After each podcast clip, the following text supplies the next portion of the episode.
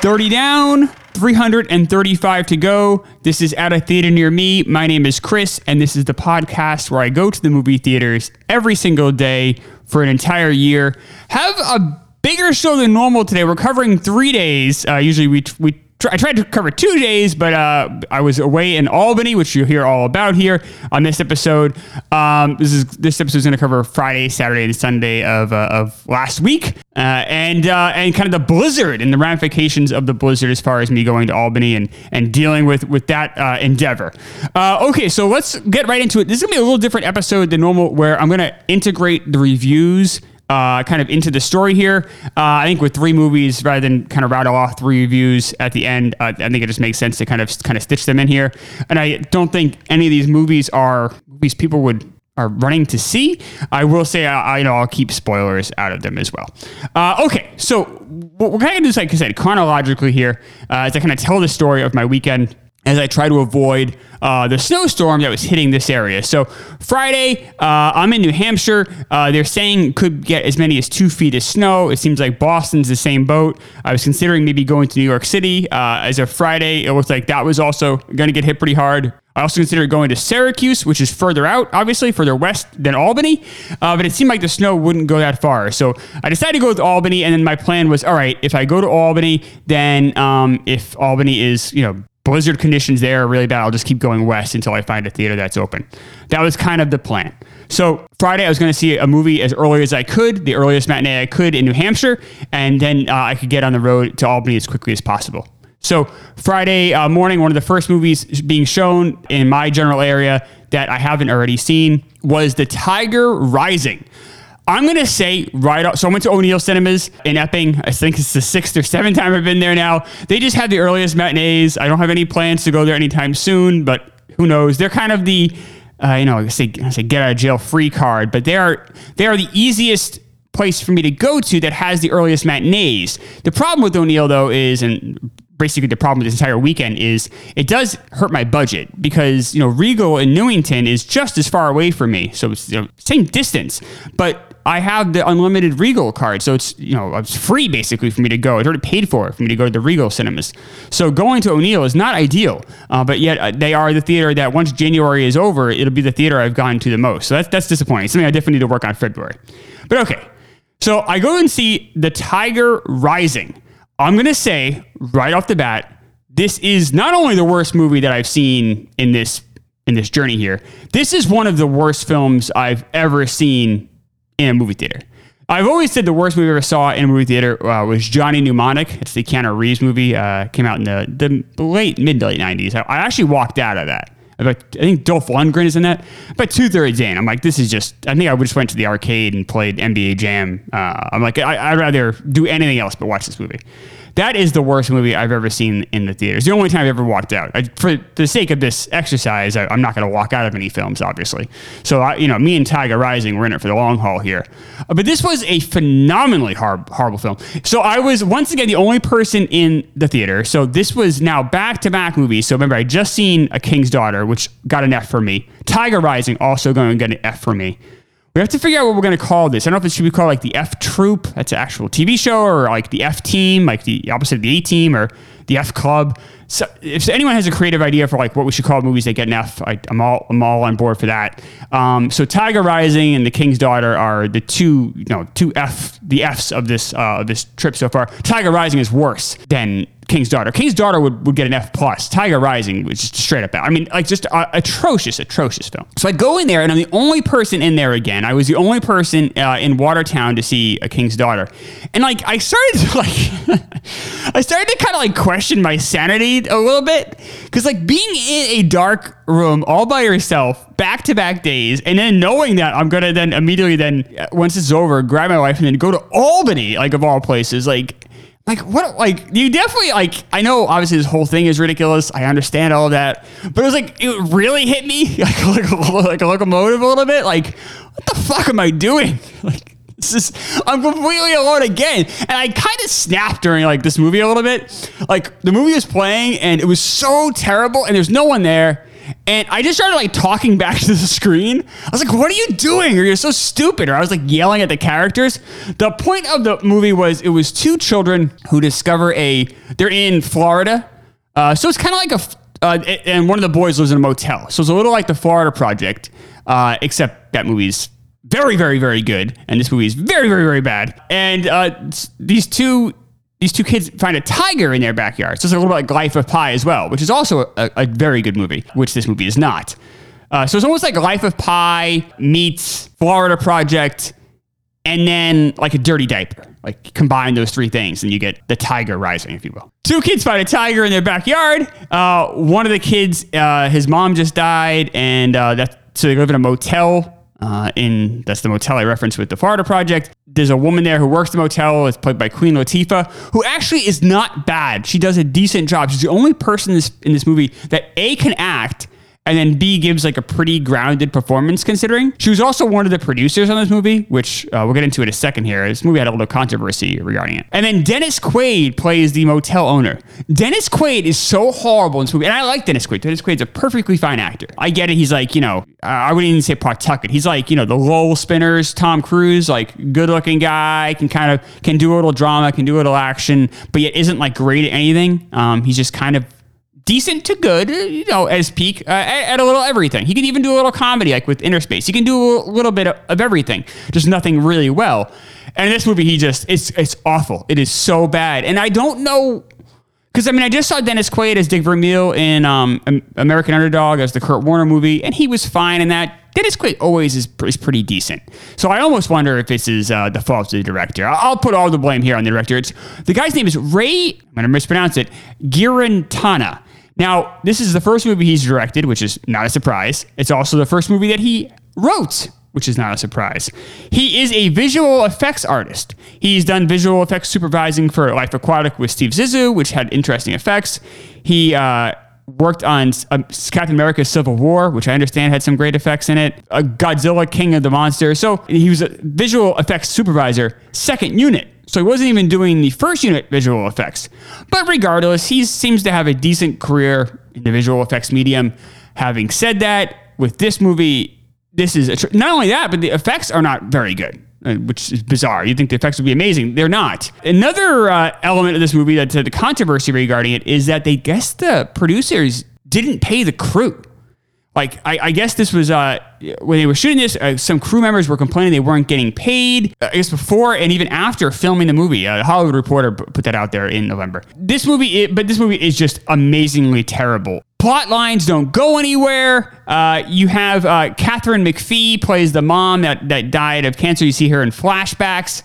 Uh, and sh- and she's fine. But like for instance, like the family seems to be doing pretty well. Like I would say middle class. And then all of a sudden, they're you know the father and son are destitute living in this motel with no explanation of like why are they so poor? What happened? The ending of this movie is so bizarre and terrible. It's almost like this really this is a perfect Mystery Science Theater 2000 movie. This is a perfect movie to you know yell back at the screen and shit on uh, with your buddies. Uh, I can definitely I can definitely recommend this movie if you want to just like you know if it's on on streaming on Netflix sometime and you want to just like get drunk with your friends and just shit on something. This is a perfect movie for that. It's hard to find a worse movie in theaters than Tiger Rising.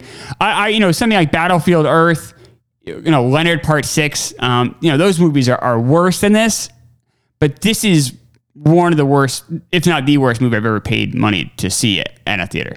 Uh, so you know, the only good news about it was was pretty short. Another reason I went and see it was only 102 minutes. Know, it's not you know terribly short, but it's compared to the next movie I see. So at that point, then, you know, I grab my wife, we jump in the car, and we head uh, to Albany. So the drive there, uh, no real snow at all on Friday, uh, and we ended up getting our hotel at the Hilton Garden Inn. That's where we stayed for two nights. The Hilton Garden Inn is this was uh, on the SUNY side of Albany, if you're familiar with Albany. This room it came at two hundred fifty dollars total, so one twenty five a night. It's after taxes, and uh, you get what you pay for. Right? This is this was the most basic room imaginable. Like it had, it was nothing was wrong with it, and it had nothing good about it. It was it was neutrality in a hotel room. The hotel itself was so basic, so it even it had a pool uh, and a hot tub, but the hot tub was broken. Like every single, like it was, you know, it had a yin and yang to every element of it. But the room itself was fine. Look, it did the job. It, you know, 250, you know, I'm already way, I'll get into the expense report at the end of this episode. I'm already way over budget. The budget is fucked for January for sure. So look, it did the job. It was comfortable enough. It was fine. Can't recommend it. You know, scale one to 10, it is the epitome of the number five. Uh, but we did have a great dinner. We went to 677 Prime. I did not include dinners, meals as part of the budget. Um, I only included the hotel and the gas. Uh, but the uh, meals were uh, the meals were actually pretty good in Albany. Uh, the restaurants we, we went to were pretty good. And the highlight was the 677 Prime. This was the best steak I've had since uh, last summer. I was at. I went to um, Peter Luger's. We went to New York City for for a week, and Peter Luger's is, it's my opinion, still the best steakhouse I've ever been to fantastic steak, uh, great experience. You can't go wrong Peter Luger's. Uh, I, I, it's my probably my favorite restaurant. So this was the best uh, steak I've had since then. Uh, it was re- this is it was a nice place. They had great sides, they had good desserts, but the steaks themselves were very good. Uh, very good service, fantastic. If you're in the Albany area, I don't know if a lot of people are. A few people actually did reach out when I said I was going to Albany and made some recommendations of some theaters and stuff. So I appreciated that. Uh, but 677 Prime is a uh, it's it's a fantastic steakhouse. If you're in that area, check them out. Uh, okay, so the next day I wake up and there is quite a bit. There is snow on the ground. Uh, nothing like that. I think that you folks ran into later in the day, but there was a good like three to four inches on the ground, and it was still snowing. And like I definitely had a moment of panic. This is like say 9 a.m. on on Saturday. I'm like, fuck. I'm like, all right, so. You know, by, by about 10:30 though, you could see the snow was really starting to turn more into flurries, and I'm like, all right, this seems pretty manageable. But now I'm just worried, like, all right, well, what if these movie theaters got panicked because you know there's so much talk you know new york city boston all the major media markets are hyping up this storm is albany gonna like kind of follow suit and just close everything down because there's so much media hype about it uh, so i called up the theater I was going to, the Spectrum 8. It looks like they had their first showing about noon. So around 11.50, I gave them a call and it went right to voicemail. So I was definitely nervous. Now, a mile and a half from where we were staying was a mall, the Re- uh, I'm sorry, the Colonie Center Mall. This is a, a very large mall. Uh, it's a 1.3 million square foot mall. Um, there's a bunch of malls in Albany. So I'm like, let's go check out that that mall because that mall has a theater that we're going to go into Sunday. But worst case scenario, we could go Saturday and Sunday there if we had to. I just want to make sure that at least one theater is open.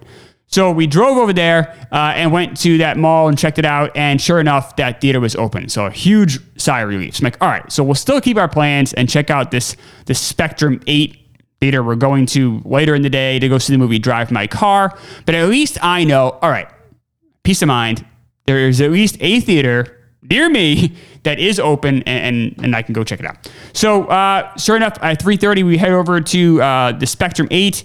Um, it's the Landmark Theater Spectrum 8. So Landmark Theaters is the same place I go to in Cambridge.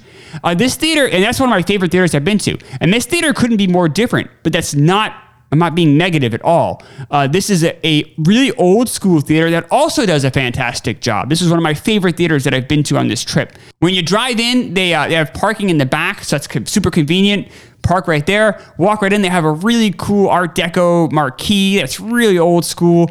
And even though they only have eight theaters, they had something like 16 movies playing because they keep swapping them in and out. So people have a really wide variety of movies to pick from, which I love. And I know that's what, what Cinema Sam was trying to do.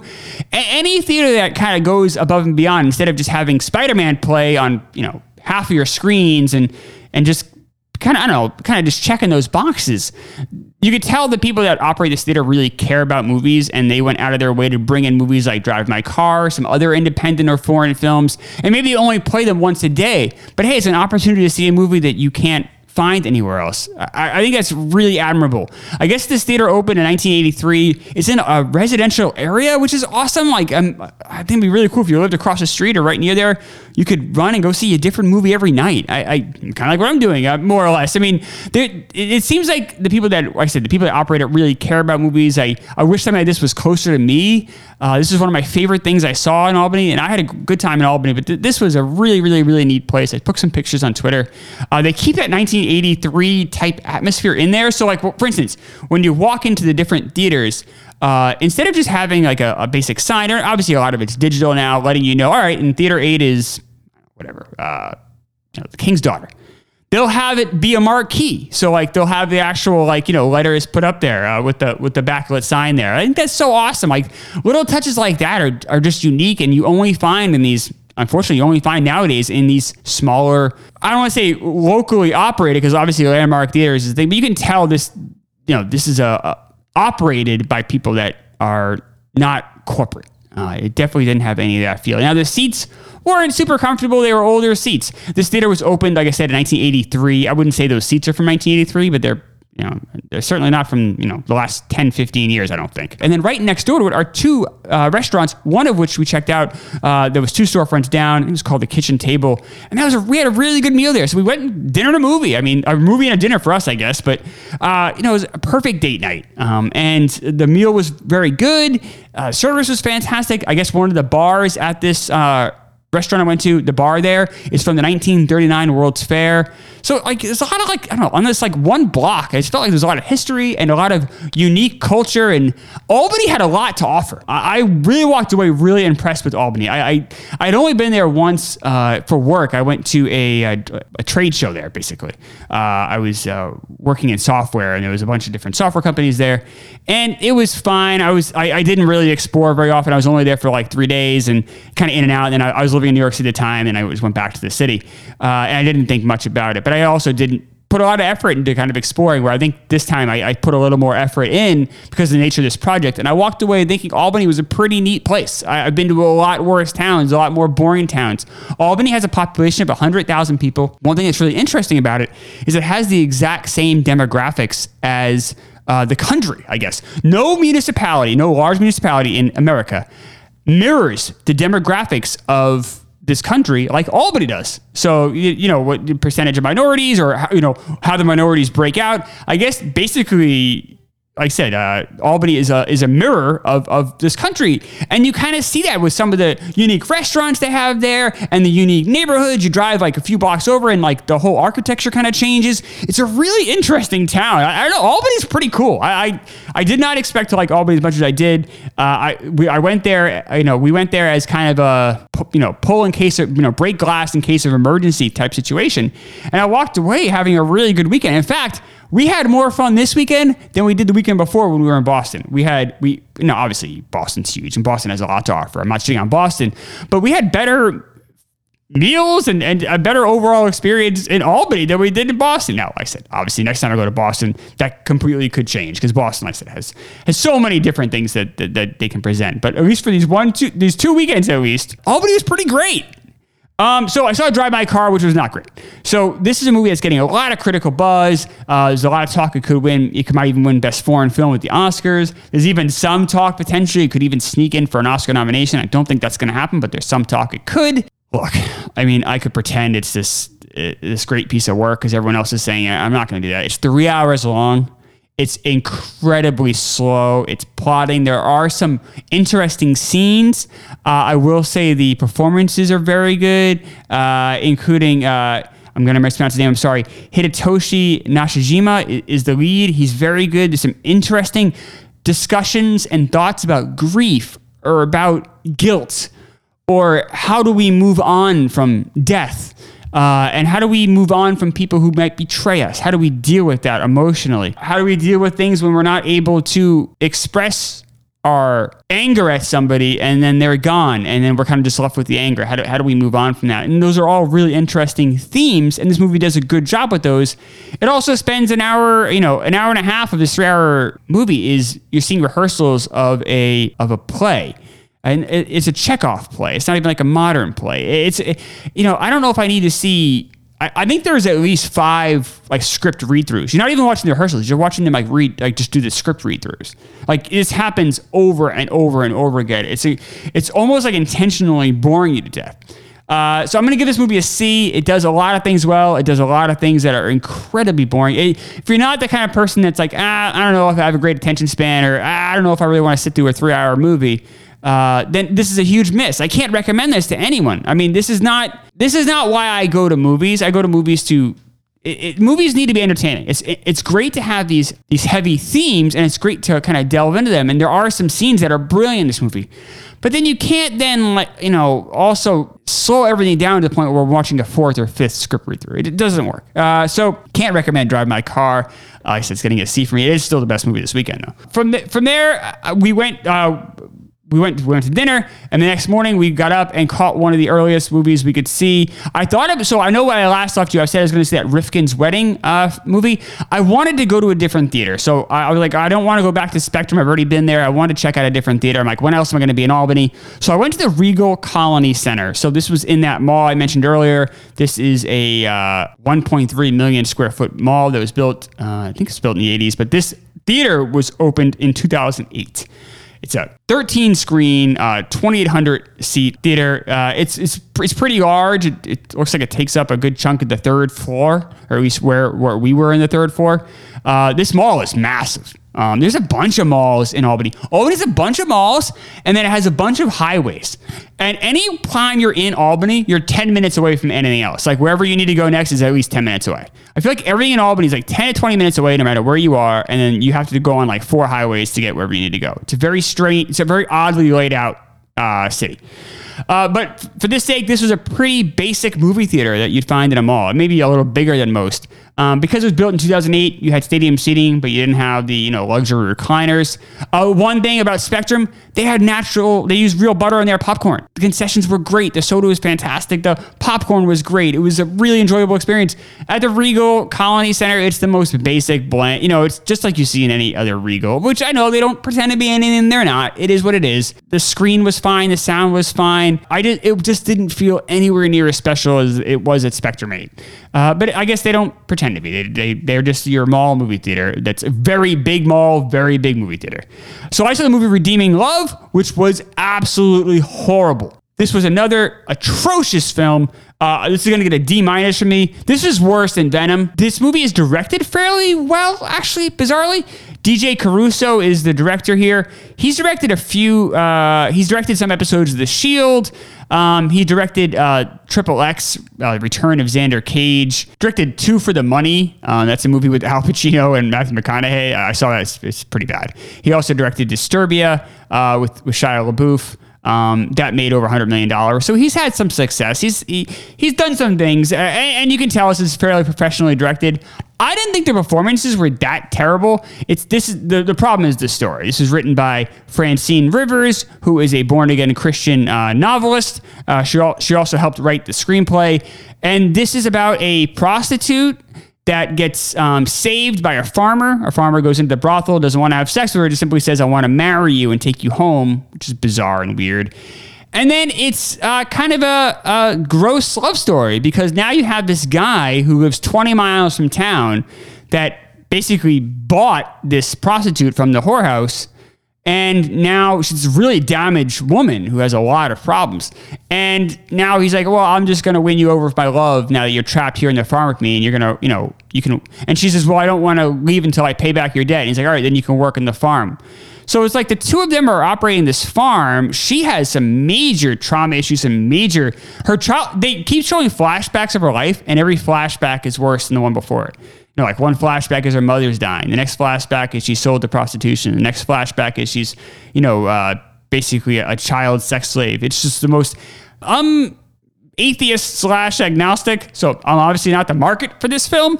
Uh, and I don't watch a lot of these heavy duty um, Christianity based movies. And I guess through a lot of these, just from kind of reading some of the reviews of this and kind of reading more into the genre, is that they put the main characters through this like awful, like basically for whole first and act and half the second act is like hell for these characters.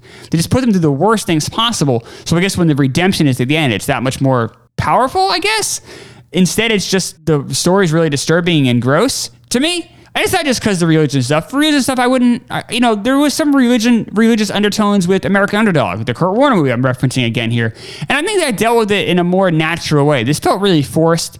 Also, I find with some of these movies, and it's true with the Kurt Warner movie to some extent too. But you know, anytime I've seen some of these movies when it's heavily based in Christianity is, is a main driving force in the plot. I mean, it's fine if people are Christians, but when it becomes that's a major part of the plot, these characters just are so one note.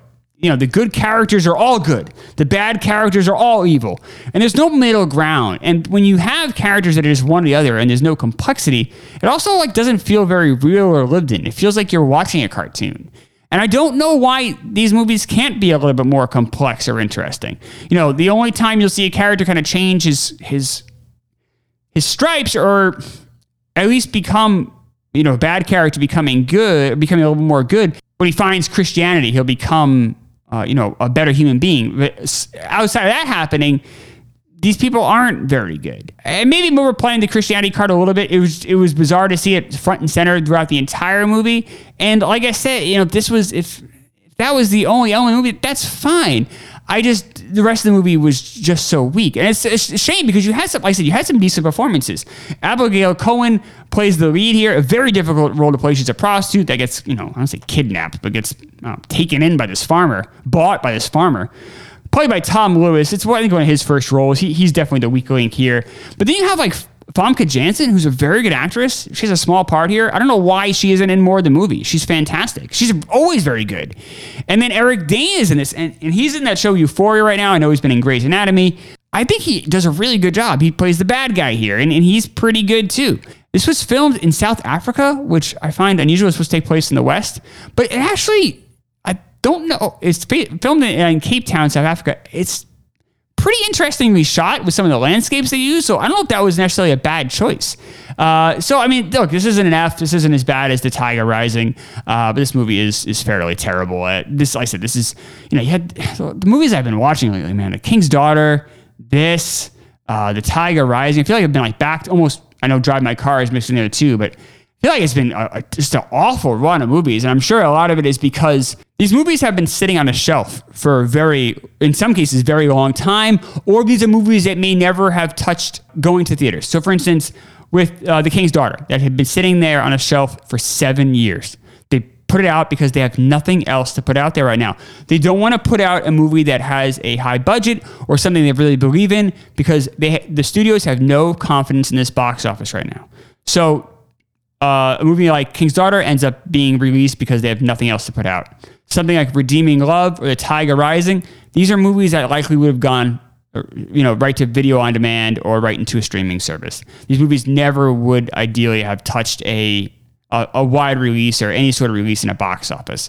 But they have nothing else to do. Universal Pictures put this out because they just have no other option and they don't want to risk uh, on a major uh, movie. I saw what happened with Morbius. Like, you know, they don't want to uh, actually put out a movie that has a uh, a real chance of succeeding and then having it, you know, drop dead at the box office uh, in this this current landscape that we're in right now with COVID.